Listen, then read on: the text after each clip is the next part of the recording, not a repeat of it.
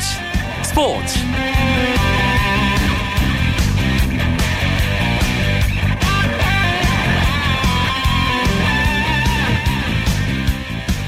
안녕하십니까. 이번 한 주 이광용 아나운서를 대신해서 스포츠 스포츠를 채워드리고 있는 아나운서 이재후입니다. 2015 동아시안컵 일정으로 2주간의 휴식기를 가졌던 K리그 클래식이 다시 시작이 됐죠. K리그 클래식도 이제 후반기에 접어들었는데 여전히 혼돈 속에 있는 중위권 싸움 어떻게 흘러가고 있을까요?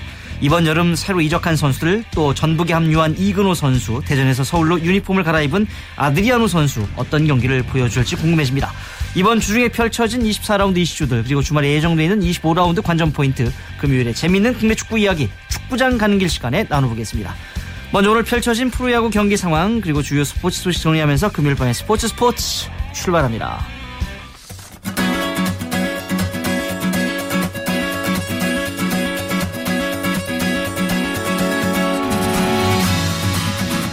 프로야구 오늘 다섯 경기가 열렸는데요. 잠실과 목동, 문학, 광주, 수원에서 있었습니다. 먼저 잠실 경기 현재 8회 말 경기가 진행 중인데 NC가 두산을 3대 1로 이기고 있습니다. NC의 선발 투수 에릭 해커인데 어, 아직도 던지고 있군요. 현재 1실점. 어, 8이닝 1실점으로 맡고 있습니다. 두산의 선발이 장원준 선수였었는데 이 8년 연속 세 자릿수 탈삼진 기록까지는 좋았습니다. 뭐 꾸준함을 보여주는 대목이었고 통산 세 번째 자완 중에서는 처음 있었던 기록인데 오늘은 6이닝 3실점을 기록을 했습니다. NC의 테임즈 30홈런 30도루에 도전을 했는데 현재까지는 8회 말 현재까지는 이 도루 성공이 소식이 들어오지 않고 있습니다. 도루 하나만 추가하면 역대 여덟 번째 외국인 선수 두 번째로 30, 30을 달성하게 됩니다. 목동 경기 어제 이어 이틀 연속 매진 올 시즌 여섯 번째 매진 기록을 보여주고 있는데요. 4, 5위 싸움 이 경기 전까지 승차가 3.5경기였었죠. 하나와 넥슨의 경기였는데 자, 오늘은, 아하, 오늘도 넥센이 7대2로 어, 이기고 있습니다. 한화가 어제 9대4로 지면서 시즌 첫 4연승을 마감했었는데, 한화의 선발이 안영명이었습니다. 1.2이닝 만에 4실점 좀 일찍 무너졌고요. 2회에 바로 배영수가 투입이 됐습니다. 김태균 선수가 1회부터 투런 홈런을 친 것은 아주 좋았었죠. 넥센의 선발은 좌완 벤 해켄 7이닝 2실점 기록을 했습니다. 현재 8회 말인데 7대2로 넥센이 한화를 앞서 있습니다. 7대 2로 앞서 있고요. 문학 경기 LG와 SK가 만났습니다. SK가 현재 3연패 중이었었는데 이 선발 투수만 보면 다윗과 골리앗의 대결이라고 불만했습니다. 그런데 LG의 선발 다윗이죠. 올 시즌 1패만 있는 이준영 선수가 0.2이닝 4실점 1자책점으로 부진 후에 강판당했고 골리앗 SK의 선발 올 시즌 10승 투수인 김광현 5이닝 1실점으로 달, 어, 던졌는데 6회에 갑자기 팔꿈치 통증이 왔습니다. 지금 아이싱을 하고 있다는 걸로 봐서는 일시적인 통증으로 보여집니다. 광주 경기 경기 끝났습니다. 삼성 대 기아의 경기였었는데 기아가 13대 1로 삼성을 크게 이겼습니다. 기아의 선발은 임준혁 5이닝 무실점 호투하고 6회 교체됐고요. 루키 황대인이 데뷔 첫 홈런을 김기태를 상대로 뽑아냈습니다. 삼성의 선발이 정인욱 선수 이번 시즌 첫 선발 출전이었죠. 그동안 부상으로 3년간 천일 넘게 2군에 있었는데 오늘 3이닝 9실점 와르르 무너지면서 강판당했습니다. 수원 경기입니다. 현재 8회 초 경기가 치러지고 있고 어, 롯데가 KT를 4 어, 아, KT가 롯데를 9대 4로 이기고 있습니다. KT가 롯데를 9대 4로 이기고 있습니다. KT의 선발 정대현 5이닝 4실점 승투수 요건 갖췄고요. 롯데의 선발은 이재곤 선수였었는데 0.1이닝 만에 6실점 5자책점으로 강판 당했습니다. 여기에서 좀 승부가 갈린 것으로 보여집니다. KT가 8회 초 현재 롯데를 9대 4로 앞서 있습니다. 텍사스 레인저스의 추신수 선수가 메이저리그 통산 1100안타를 달성했습니다. 오늘 열린 미네소타와의 원정 경기에서 2번 우익수로 선발 출전한 추신수 선수는 4타수 1안타 1볼넷을 기록하면서 꼭 1100개의 안타를 채웠습니다. 2008년부터 메이저리그의 당당한 주전으로 활약한 추신수 2009 시즌에 가장 많은 175개의 안타를 쳤지요. 2010년, 2012년, 2013년 총 4번에 걸쳐서 한 시즌 안타수 160개 이상을 기록했습니다. 이번 시즌에는 조금 뭐 주춤하죠. 어, 곧 뛰어난 컨택 능력으로 적시 안타를 때려내는 추신수 선수의 모습 되찾기를 기대해 보겠습니다. 어, 강정호 선수 8경기 만에 팀의 4번 타자로 나섰는데 방망이는 침묵했습니다. 세인트루이스와의 원정 경기에서 5타수 무안타 1득점을 기록했고요. 6경기 연속 안타 행진도 오늘 멈췄습니다. 하지만 피츠버그는 오늘 경기에서 10대 5로 크게 이겼습니다. 잉글랜드 프리미어리그 시즌 개막전에서 부상을 당한 스완시 시티의 기성용 선수가 거의 회복돼서 이번 주말 경기에 출전할 가능성이 커졌다는 소식이 들어와 있습니다. 기성용은 첼시와의 개막전에 선발 출전했었는데 허벅지 통증을 호소하면서 전반 41분 만에 교체가 됐었죠. 병원 검사 결과 그동안은 어제까지만 하더라도 회복에 2주 정도 걸린다 이런 소식 이런 진단을 어, 받은 바 있었는데 부상이 빠른 속도로 회복이 되고 있어서 내일 뉴캐슬전에 출전할 가능성이 높아 보입니다. 다가오는 주말 지켜보면 좋을 골프 소식 전해드리겠습니다. 이번 시즌 PGA의 마지막 메이저 대회지요. PGA 챔피언십이 미국 위스콘신주 콜러의 휘슬링 스트레이트 코스에서 치러지고 있습니다. 1라운드 아주 흥미로운 결과가 나왔습니다.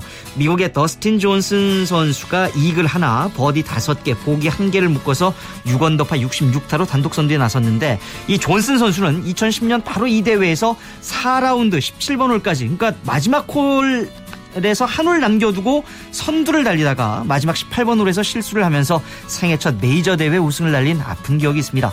5년 만에 다시 찾은 대회에서 과거의 실수를 만회할 수 있을지 정말 관심거리입니다. 어, 우리나라 선수들 뉴질랜드 교포 대니 리는 4언더파 68타 공동 3위 달리고 있고요. 양용은 공동 15위에 올라 있습니다. 세계 랭킹 하하 278위까지 추락한 타이거 우즈 첫날 3 오버파 75타의 저조한 성적입니다. 컷오프 탈락 위기에 놓여 있습니다.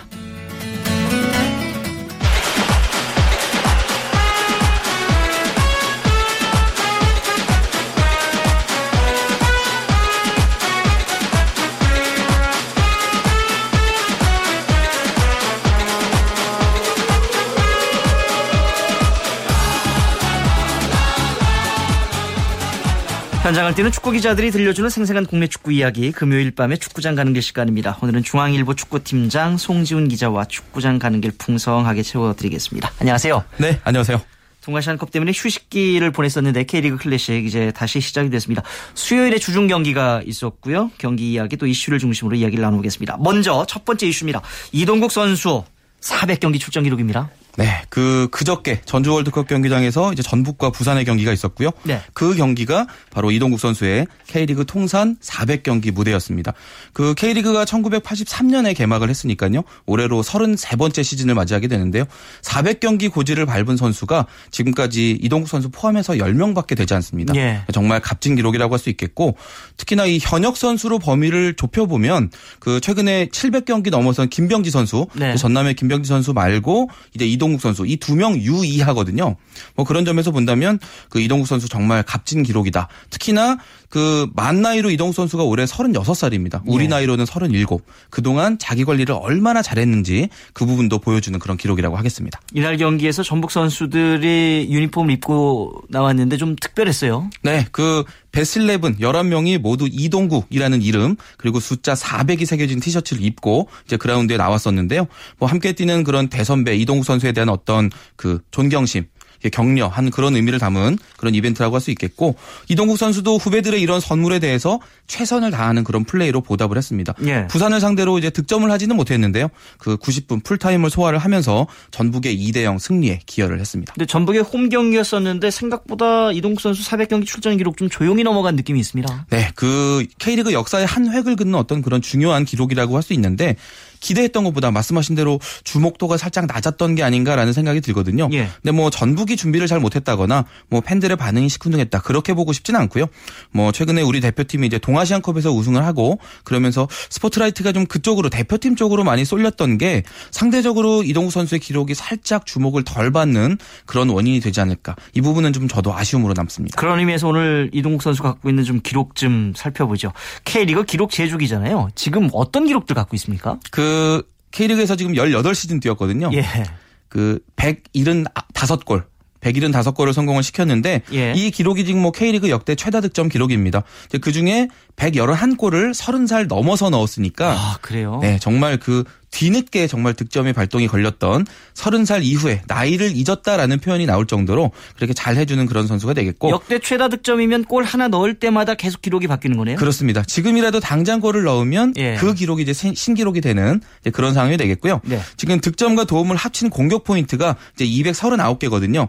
이것도 K리그 최다 기록입니다. 예. 뭐 지금 그동안 K리그 무대에서 시즌 MVP 그리고 신인상, 득점상, 도움상까지 개인으로 받을 수 있는 모든 상을 다 받았는데요. 아하. 이것도 K리그 역사를 통틀어서 지금 이동국 선수만 가지고 있는 유일무이한 기록이 되겠습니다. MVP는 세 번이나 받았잖아요. 네, 그렇습니다. MVP 두 번 받았던 선수가 신태용 뭐 지금 이제 올림픽 대표팀 감독입니다만 하고 이제 이동국 선수 두 명 있었는데 세 번은 이동국 선수 한 명. 대단한 기론 기록을 갖고 있습니다. 그렇습니다. 정말 이 MVP를 세 번 받는다는 건 뭐 그냥 3연속이 또 아니거든요. 이동국 예. 선수 같은 경우는 띄엄띄엄 받기도 했었는데 아주 오랫동안 좋은 기록을 그 경기력을 꾸준히 이어왔다는 점에서 특히나 더 주목할 만한 그런 기록을 하겠습니다. 앞으로 어떤 기록에 이동국 선수 더 도전해 볼 수 있을까요? 뭐 말씀하신 대로 지금 최다 득점 그리고 네. 이제 최다 공격 포인트는 뭐 기록을 할 때마다 점점 점점 신기록으로 이제 탄생하게 되는 거고요.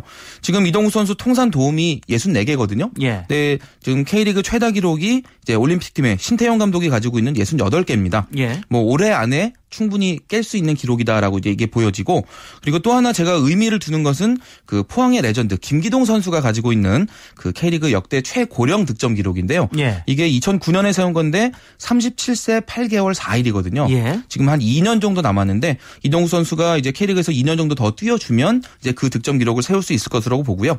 뭐 은퇴하는 그 순간까지 가급적이면 좀 K리그에 남아달라라는 예. 그런 개인적인 바람도 담아서 이 기록 꼭 깨줬으면 좋겠습니다. 아, 2년이나 남았어요? 네, 그렇죠. 뭐 김기동 선수가 워낙에 자기 관리를 잘했던 선수기도 하고 예. 또 이동국 선수도 그 과거에 포항 시절에 김기동 선수랑 같이 뛰었거든요. 그렇죠. 그러면서 이제 그 몸 관리하는 거라든지 이런 걸 다 보고 지금 그 K리그 뛰면서 다 이렇게 활용을 하고 있기 때문에 예. 지금 같은 몸 상태 그리고 어떤 뭐 정신력이라고 한다면 2년 뭐 너끈히 더 뛸 수 있을 것으로 저는 봅니다. 예전에 이동국 선수가 축구 시작했을 때 자기 의지대로 시작했으니까 은퇴도 자기 의지대로 하겠다. 내 뭐 다른 사람 내 말을 듣거나 주변 여건에 어, 한정되지 않고 내가 제가 이게 이제 안 되겠다 싶으면 바로 그만두겠다 이런 이야기를 했었는데 꼭 그 기록을 좀 경신하고 그만뒀으면 좋겠습니다. 네, 정말 그 이동욱 선수를 보면서 지금 계속 열심히 실력을 갈고 닦는 후배들이 많거든요. 네. 이동욱 선수가 어떤 모범이 되어줬으면 하는 K리그의 어떤 역사의 한 페이지를 써줬으면 하는 그런 바람입니다. 알겠습니다.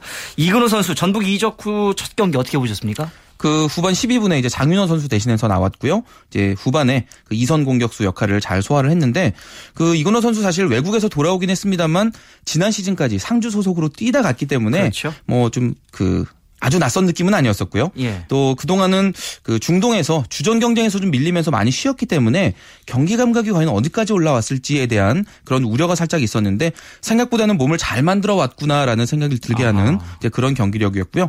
앞으로 전북에 좀 빨리 녹아들 수 있겠다라는 그런 기대감을 갖게 했습니다. 최강희 감독은 다양한 포지션에서 이군을 활용하겠다 이렇게 밝혔었는데요. 네, 그 대표팀 또 소속팀 이근호 선수가 어떤 공격의 모든 포지션을 다 소화할 수 있거든요. 예. 최전방에서부터 날개 또 공격형 미드필더까지 여러 가지를 소화할 수 있는 그런 장점이 바로 이제 이근호 선수가 가지고 있는 매력이라고 할 수 있겠고 또 기존 기존의 그 전북의 이동국 선수라든가 또 레오나르도 선수 말고 예. 최근에 그 컴백한 루이스 선수라든지 또 이제 K리그를 처음 경험하는 우르코 베라 선수 이런 새 얼굴들도 있기 때문에 이근호 선수가 이런 여러 선수들의 포지션을 이제 적절하게 서로 오가면서 어떤 팀 공격에 좀 짜임새를 높여주는 그런 역할을 하지 않을까 기대가 됩니다. 알겠습니다. 대전에서 서울로 이적한 아드리아노 첫 경기부터 아주 좋은 평가를 받았군요. 네, 그 박주영 선수하고 같이 투톱 톱으로 나왔었는데요. 예. 후반 40분까지 뛰었는데 그 1대 1로 양 팀이 팽팽하게 맞서 있었던 후반 30분에 박주영 선수의 스루 패스를 받아서 득점으로 연결을 시키면서 이제 서울 데뷔전 데뷔골 아주 강렬한 인상을 남겼습니다. 네. 이 득점도 득점이지만요. 박주영 선수의 어떤 그런 연계 플레이 이제 처음 호흡을 맞춰 보는데 아주 좋았다라는 평가가 나왔기 때문에 앞으로 이 아드리아노 선수에 대한 어떤 주목도도 상당히 높아질 것 같습니다. 어시스트했던 박주영 골 넣었던 아드리아노 여기에다가 몰리나 다카키까지 합쳐서 서울의 일명 F 공격진이라고 하잖아요. 네, 그 이번 여름에 이제 고명진 선수가 나갔고 또 에벨톤 선수도 이적을 했죠. 그 자리를 이제 아드리아노 선수하고 다카하기 선수가 대체를 했는데 그 기본 기존에 있었던 몰리나 선수나 박주영 선수하고 합쳐서 이제 서로 호흡이 아주 잘 맞고 있다는 예. 이제 그런 평가가 나오고요. 그 박주영 선수와 아드리아노 선수가 전방에서 잘 흔들어 주고 또 몰리나 선수와 다카하기 선수가 그 한 발 아래 2선에서 무게 중심을 잡아주는 이제 그런 역할을 잘 하고 있어서 올 시즌에 서울이 뭐랄까요. 좀 경기를 잘 지배하면서도 어떤 단조로운 공격 패턴 때문에 골을 많이 못 넣었던 그런 단점이 있었는데 이런 부분들을 이제 올 시즌 하반기에는 잘 극복할 수 있지 않을까라는 그런 희망이 생겼습니다. 박주영 선수는 이 프로축구 연맹이 주관하는 주간 MVP에 어, 이번 시즌 처음으로 뽑혔는데 자신의 기량을 이제 어느 정도 회복했다 이렇게 봐도 될까요? 네, 그 울산전에서 슈팅을 두 개를 했는데 두 개가 다 유효 슈팅이었거든요. 네. 그리고 또 아드리아노 선수 결승골을 또 어시스트하기도 했었고요. 어떤 팀 기여도 면에서 상당히 높은 점수를 받을 수 있는 그런 경기였는데 이 박주영 선수의 감각이 좀 어느 정도 살아나면서 이 서울의 경기력도 안정감을 찾아가고 있다라는 그런 분석이 가능하고요. 또 이렇게 잘해준다면 K리그뿐만 아니라 이제 대표팀에 대해서도 예, 박주영 선수에게 한번 기회를 줘야 하는 거 아니냐라는 이야기가 또 다시 나올 수 있는 네. 그런 분위기가 조성이 되고 있습니다. 아, 이 물 들어왔을 때 노 저으라고 박주영 선수 좀 더 잘해줬으면 좋겠네요. 네, 지금 아주 힘차게 노를 젓고 있는데 네. 물이 과연 어디까지 들어와 주느냐 네. 요거에 따라서 박주영 선수의 어떤 대표팀에 복귀에 관한 이야기도 또 이슈가 될 것 같습니다. 동아시안컵에서 돌아온 K리그 선수들 바로 경기에 투입됐는데 각각 어떤 경기력을 보여줬습니까? 그 잠재력 있는 이런 어린 선수들, 젊은 선수들 같은 경우에 이 국제 대회에서 좋은 활약을 하면 이제 거기 자신감을 키워서 그걸 가지고 이제 경기력으로 소속팀에서 나오는 그런 경우들이 많은데 이번 동아시안컵이 그런 이제 선순환에 아주 좋은 예가 될 것 같고요. 예. 그 수원의 미드필더 권창훈 선수 대전과의 경기에서 이제 후반에 교체 투입되자마자 10분 만에 결승골을 뽑아냈습니다. 그리고 또 포항의 김승대 선수도 이제 인천전 후반 막판에 나와서 득점을 했거든요. 예. 예, 이 국제 무대에서 이제 중국이나 일본이라는 이런 만만치 않은 상대들을 상대하면서 좀 얻었던 그런 자신감들이 K리그 경기력으로도 나타나는 그런 모양새입니다. 알겠습니다. 금요일 밤에 축구장 가는 길 중앙일보 축구팀장 송지훈 기자와 함께하고 있습니다. 쳤다 하면 홈런이고 슛 골이고 각본 없는 한편의 드라마 그것이 바로 그것이 바로 손에 잡힌 트로피 목에 걸린 그 배달. 너와 내가 하나 되는 그것이 바로 그것이 바로 그것이 바로 꿈꾸던 스포츠. 꿈꾸던 스포츠. 꿈꾸던 스포츠 KBS 제1라디오 스포츠 스포츠와 함께하고 계십니다. 현재 시각이 9시 47분이 막 됐습니다. 축구장 가는 길 중앙일보 송지훈 기자와 함께하겠습니다. 이제 2분대 이번 주말의 경기 일정을 알아보기 전에 현재 K리그 클래식 순위 좀 먼저 짚어주시죠. 네, 선두 전북이 지금 승점 53점입니다. 유일하게 승점 50점대 벽을 넘으면서 단독 질주를 하고 있는 그런 상황이고요. 예. 2위 수원이 43점, 그리고 3위 전남과 4위 서울이 38점, 그리고 5위 포항이 37점, 6위 성남이 35점. 여기까지가 이제 중상위권 경쟁을 하는 팀들이라고 볼 수 있겠고요. 네. 그리고 7위 광주 31점, 8위 인천과 9위 제주가 30점, 그리고 10위 울산 24점, 그리고 11위 부산 20점, 최하위 대전이 승점 8점으로 지금 대전은 부산과의 격차가 좀 많이 벌어지고 있는 그런 분위기입니다. 현재 승점이 12점이나 차이가 나네요. 네, 그렇습니다. 울산이 초반에 상당히 좋았는데 현재 승점 24점으로 10위에 처져 있는 것이 좀 어, 눈에 띄고요. 이 현재 판도는 어떻게 분석할 수 있겠습니까? 음, 일단 그 선두 전북은요. 그 우승의 7분 능선 정도는 넘었다라고 볼 수 있는 좀 그런 상황으로 이렇게 설명드리고 싶고요. 예. 2위 수원이 지금 선두 전북을 따라가면서 한편으로는 이제 전남, 서울, 포항, 성남까지 이 중상위권 팀들의 추격도 따돌려 풀려야 되는 이제 그런 상황으로 지금 처해 있습니다. 7위 광주에서부터 인천, 제주까지는 이제 스플릿 시스템을 앞두고 있으니까 예. 이 그룹 A 진입을 위해서 좀 더 분발해야 되는 그런 상황이고요. 10위 울산과 11위 부산은 이제 강등권 탈출을 위해서 마지막 승부수를 던져야 되는 어떻게든 이제 11위 자리는 벗어나야 되는 이제 그런 상황으로 가고 있습니다. 최하위 대전은 지금 극적인 대반전이 없다면 다소 힘겹지 않을까. 저도 좀 안타깝지만 그런 전망을 내놓을 수밖에 없는 그런 상황입니다. 지금부터 연승 기록을 쓴다면 뭐 가능한 이야기이긴 한데 어, 현실로서 좀 나타나기가 지금으로서는 좀 어렵지 않겠는가 이런 예상이 조심스럽게 나오고 있는데요. 그렇습니다. 주말에 펼쳐지는 K리그 클래식 25라운드 관전 포인트 좀 살펴주시죠. 이번 주 다섯 경기만 열리네요. 네, 그 토요일에 세 경기 그리고 일요일에 두 경기가 열리는데요. 원래 그 일요일에 그 서울 월드컵 경기장에서 서울과 광주의 경기가 예정이 돼 있었는데 예. 이 경기가 이제 광복 70주년 기념 행사 때문에 다음 달 28일로 연기가 됐습니다. 그래서 이번 주는 다섯 경기만 열립니다. 토요일에 세 경기인데요. 네. 대전 월드컵 경기장에서 대전과 성남의 경기가 있고요. 포항 스틸야드에서 포항과 전북, 그리고 광양 전용구장에서 전남과 인천의 경기가 각각 열리게 됩니다. 세 경기 모두 오후 7시에 킥오프를 하니까요. 뭐 경기장을 방문할 예정이신 분들은 늦여름 그런 더위에 대한 걱정 없이 경기를 즐기실 수가 있습니다. 포항의 전북 경기가 눈에 띄는데 포항이 현재 승점 37점 어, 그리고 전북이 현재 1위 승점 53점. 양팀 감독들은 이 경기를 이제 캐리그 클래식 후반기의 승부처다 이렇게 생각 생각들을 하고 있는 것 같아요. 네, 뭐 이 두 팀뿐만 아니라 지금 K리그 그 중상위권 이상의 모든 팀들이 지금 이 경기 결과를 주목할 텐데요. 예. 지금 전북 입장에서는 포항을 포함해서 이 중상위권 팀들의 어떤 추격을 따돌릴 수 있는 그런 좋은 기회고요.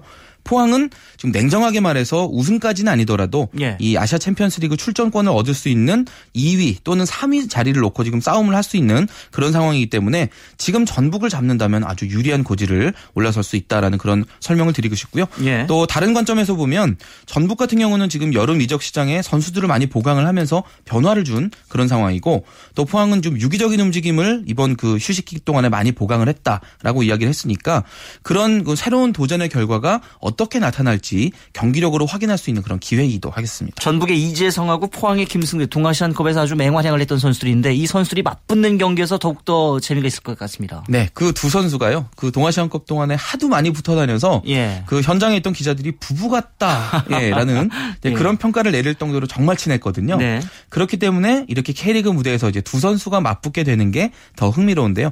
이재성 선수 같은 경우는 지난번 주중 K리그에 뛰지 않았기 때문에 이제 체력적으로 많이 회복 회복이 된 그런 상황이라고 할 수 있겠고 김승대 선수는 반대로 이제 경기에 출전을 했지만 이제 득점을 하면서 어떤 자신감이라든지 심리적인 부분에서 많이 올라와 있는 이런 상황이기 때문에 뭐 이 두 선수 동아시안컵 우승 멤버들인데요. 팀의 승리에 어느 정도까지 기여를 할 수 있을지도 아주 재미있는 관전 포인트가 되겠습니다. 네, 인천과 전남의 경기 살펴보겠습니다. 인천이 악재가 많군요. 네, 그 지금 뭐 인천도 전남도 이제 올 시즌에 기대 이상의 성적을 내고 있다라고 이제 큰 틀에서 평가를 내릴 수가 있겠는데 이 1970년생 개띠 감독들 두 감독들이 아주 참 잘해주고 있거든요. 예. 그런데 이 선두권 진입에 도전하고 있는 전남보다는 지금 그룹 A 합류를 노리는 인천이 살짝 좀 불리한 입장입니다. 지금 인천의 김도훈 감독이 지난 경기 퇴장을 당하면서 이제 벤치에 앉지 못하는 그런 상황이 됐고요. 또 공격 자원인 케빈 선수와 김원식 선수가 이제 각각 경고 누적 그리고 경고 2회 퇴장을 당해서 이번 경기 나오지 못하거든요. 여러모로 경기 직전의 상황으로는 인천이 많이 불리합니다. 인천이 이번 경기 전남과의 경기 경기까지 지면 4연패거든요. 4연패는 후반기 들어서 이제 그 시작이 되는 상황에서 아주 어려운 고비가 될 것 같은데 인천 입장에선 반드시 좀 이기거나 아니면 최소한 비기기라도 해야 되는 이런 경기일 것 같습니다. 네, 그렇습니다. 대전과 성남의 경기 관전 포인트 뭐가 있을까요? 대전이 지금 최근 7연패입니다. 아. 네, 그 아주 벼랑 끝까지 내몰려 있다라고 말씀드릴 수 있는데 그런 대전에 비하면 최근 8경기 4승 4무 무패 행진을 하고 있는 성남이 아주 가벼운 발걸음이거든요. 네. 뭐 이 경기도 지금 탈골지를 위해서 승점을 쌓아야 되는 그런 대전이나 뭐 내지는 그룹 A를 지켜야 하는 성남 이 두 팀 모두에게 승점 3점이 필요하다. 여기는 뭐 승점 1점은 별 의미가 없는 그런 경기가 되겠습니다. 최근 들어서 성남이 수비가 아주 좋았었는데 근데 대전 같은 경우에는요. 여름 이적 시장 때 선수단을 거의 다 바꿨지 않습니까? 네. 완전히 물갈이가 되, 됐는데 여전히 힘든 경기를 하고 있습니다. 아직 적응이 덜 됐다 이렇게 봐야 될까요? 그 최문식 감독이 이제 부임을 하면서 이제 대전이 말씀하신 대로 선발 라인업이라든지 또 새로운 선수들 완전히 많은 변화를 줬거든요. 음, 경기마다 최근에 그 라인 라인업을 계속 바꿔가면서 그렇게 하고 있는데 예. 그동안은 이 최문식 감독이 선수들의 어떤 특징을 파악하거나 또는 그 감독이 추구하는 전술에 이제 선수들이 녹아들 만한 그런 시간적인 여유가 충분히 충분하지 않았다라고 일단 뭐 팀 입장에서 말씀드린다면 제가 변명 아닌 변명을 할 수가 있겠고요. 예. 뭐 그동안의 부진을 이렇게 설명을 한다면 이제 동아시안컵 휴식기를 거치면서 이제 그동안 어느 정도 좀 시간을 얻었으니까 이제부터는 달라진 모습을 보여줘야 될 때가 왔다. 라는 그런 게 말씀을 드릴 수 있겠고 그런 면에서 본다면 지난번 수원과의 경기 지기는 했습니다만 어떤 그 최문식 감독이 추구하는 그런 경기 스타일이라든지 이런 게 그전보다 잘 녹아들었다라는 평가가 많았거든요. 예. 그런 점은 분명히 긍정적인 요소라고 하겠습니다. 내용상에 있어서는 어떤 가능성을 봤다. 하지만 이제 지금은 내용만으로는 안 되는 상황인 거죠. 그 결과까지 점을 최대한 많이 가져와야 되는 그런 상황입니다. 아까 7연패라고 했었죠 대전이 네 내일 아 그러니까 이제 일요일까지 지면 아 토요일까지 지면 8연패가 되는 거네요. 그렇습니다. 아, 이 프로 세계에서 가장 그 감독들이 싫어하는 게 연패인데 지는 게 이제 습관이 되고 버릇이 되니까 과연 대전이 이 7연패를 끊어낼 수 있을지 궁금해집니다. 일요일에 두 경기가 있는데 부산에서 부산과 울산 또 제주에서 제주와 수원이 만납니다. 이 강등 싸움 중이라고 표현을 해도 되겠습니까? 울산까지 포함해서? 아, 그럼요. 물론입니다. 지금 뭐 이 대표이사가 프로축구연맹 총재인 울산 네. 그리고 구단주가 대한축구협회 회장인 부산. 그렇네요. 지금 뭐 K리그에서 이게 이렇게 비중 있는 두 구단이 강등을 피하기 위해서 만났다라는 거 이 자체가 정말 놀라운 일이라고 할 수 있고요. 네. 지금까지 상황만 보면 지금 이 두 팀 중에 한 팀이 기업 구단 사상 최초로 이제 이부 리그 강등될 위기에 놓였다. 예. 이렇게 설명드릴 수 있는 상황이거든요. 그렇기 때문에 더 관심이 모아지는데요. 저는 개인적으로 이 경기 무승부가 되지 않을까라고 예상을 하는데 예. 이겼을 때 얻는 메리트보다 졌을 때 타격이 훨씬 크기 때문에 그렇죠. 아마 좀 조심스럽게 하지 않을까 싶고요. 만약에 여기서 승점 3점 가져가는 팀이 나온다면 그 팀 입장에서는 상당히 유리해지겠습니다. 현재 10위 울산이 승점 24점, 11위 부산이 20점이니까 만약에 11위 부산이 이기면 23점으로 울산 턱 밑까지 추격해 들어가는 것이고 한 점 차까지 좁힐 수도 있고 예. 또 반대로 이게 7점 차까지 벌어질 수 있거든요. 그렇죠. 네. 이기는 팀이 나온다면 상당히 좋은데 만약에 지는 경우에는 굉장히 큰 타격이 오기 때문에 예. 아, 이 감독들이 과연 어떻게 전술을 짜올지 저도 상당히 궁금합니다. 이 상위권 싸움도 중위권 싸움도 재미있습니다만 이런 강등 탈출의 필사적인 이런 싸움들도 정말 재밌는 것 같습니다. 네, 바로 그렇기 때문에 이 승강제라는 시스템이 도입이 된 거거든요. 예. 우승권 다툼뿐만 아니라 누가 내려가느냐 가지고도 이제 팬들이 아주 살얼음판을 걷는 그런 이제 저 준비를 해야 되는데 이런 면에서 아주 선수 입장에서도 보는 팬들 입장에서 아주 흥미진진합니다. 네, 울산과 아, 부산과 울산의 경기, 부산 아시아드 경기장에서 치러지고요. 제주 월드컵 경기장에서는 제주와 수원이 만납니다. 수원에게는 늘 약했었던 것 같아요, 제주가.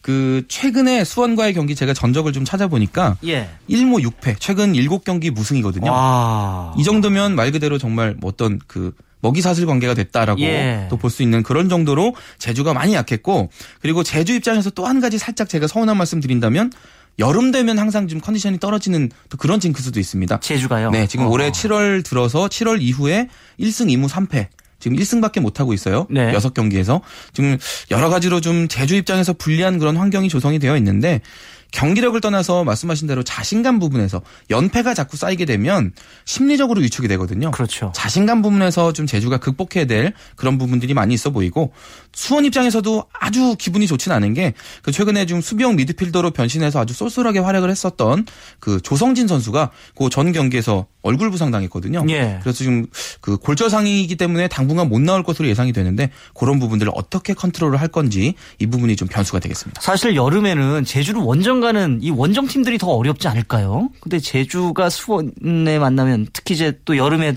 어, 약하다고 하니까 선뜻 이해가 되지는 않네요. 그 아마 제주가 이제 원정으로 나왔을 때 좀 많이 약한 모습을 보여주고 하는데 아, 그렇겠군요. 네, 그냥 그런 부분들이 아마 제주 입장에서는 항상 원정 경기는 장거리 이동이 되니까요. 예. 그런 부분이 있는 것 같고 또 수원이 사실 제주로 들어갔을 때 예전에 좀 성적이 좋지가 않았었는데 네. 그게 너무 일찍 들어가거나 떼지 또 내지는 너무 늦게 들어가고 이런 상황이 좀 있었어요. 그래서 이번에는 수원이 고민을 하다가 좀 일찍 들어가서 데뷔하는 걸로 그렇게 결정을 내리고 좀 다른 팀들 가는 것보다는 하루 이틀 먼저 갔는데 어떻게 될지 이것도 아주 관심이 모아집니다. 네, 권창훈 선수의 활약도 궁금해집니다. 금요일마다 찾아오는 국내 축구 이야기 축구장 가는 길 중앙일보 축구팀장 송지훈 기자와 함께했습니다. 고맙습니다. 네, 감사합니다.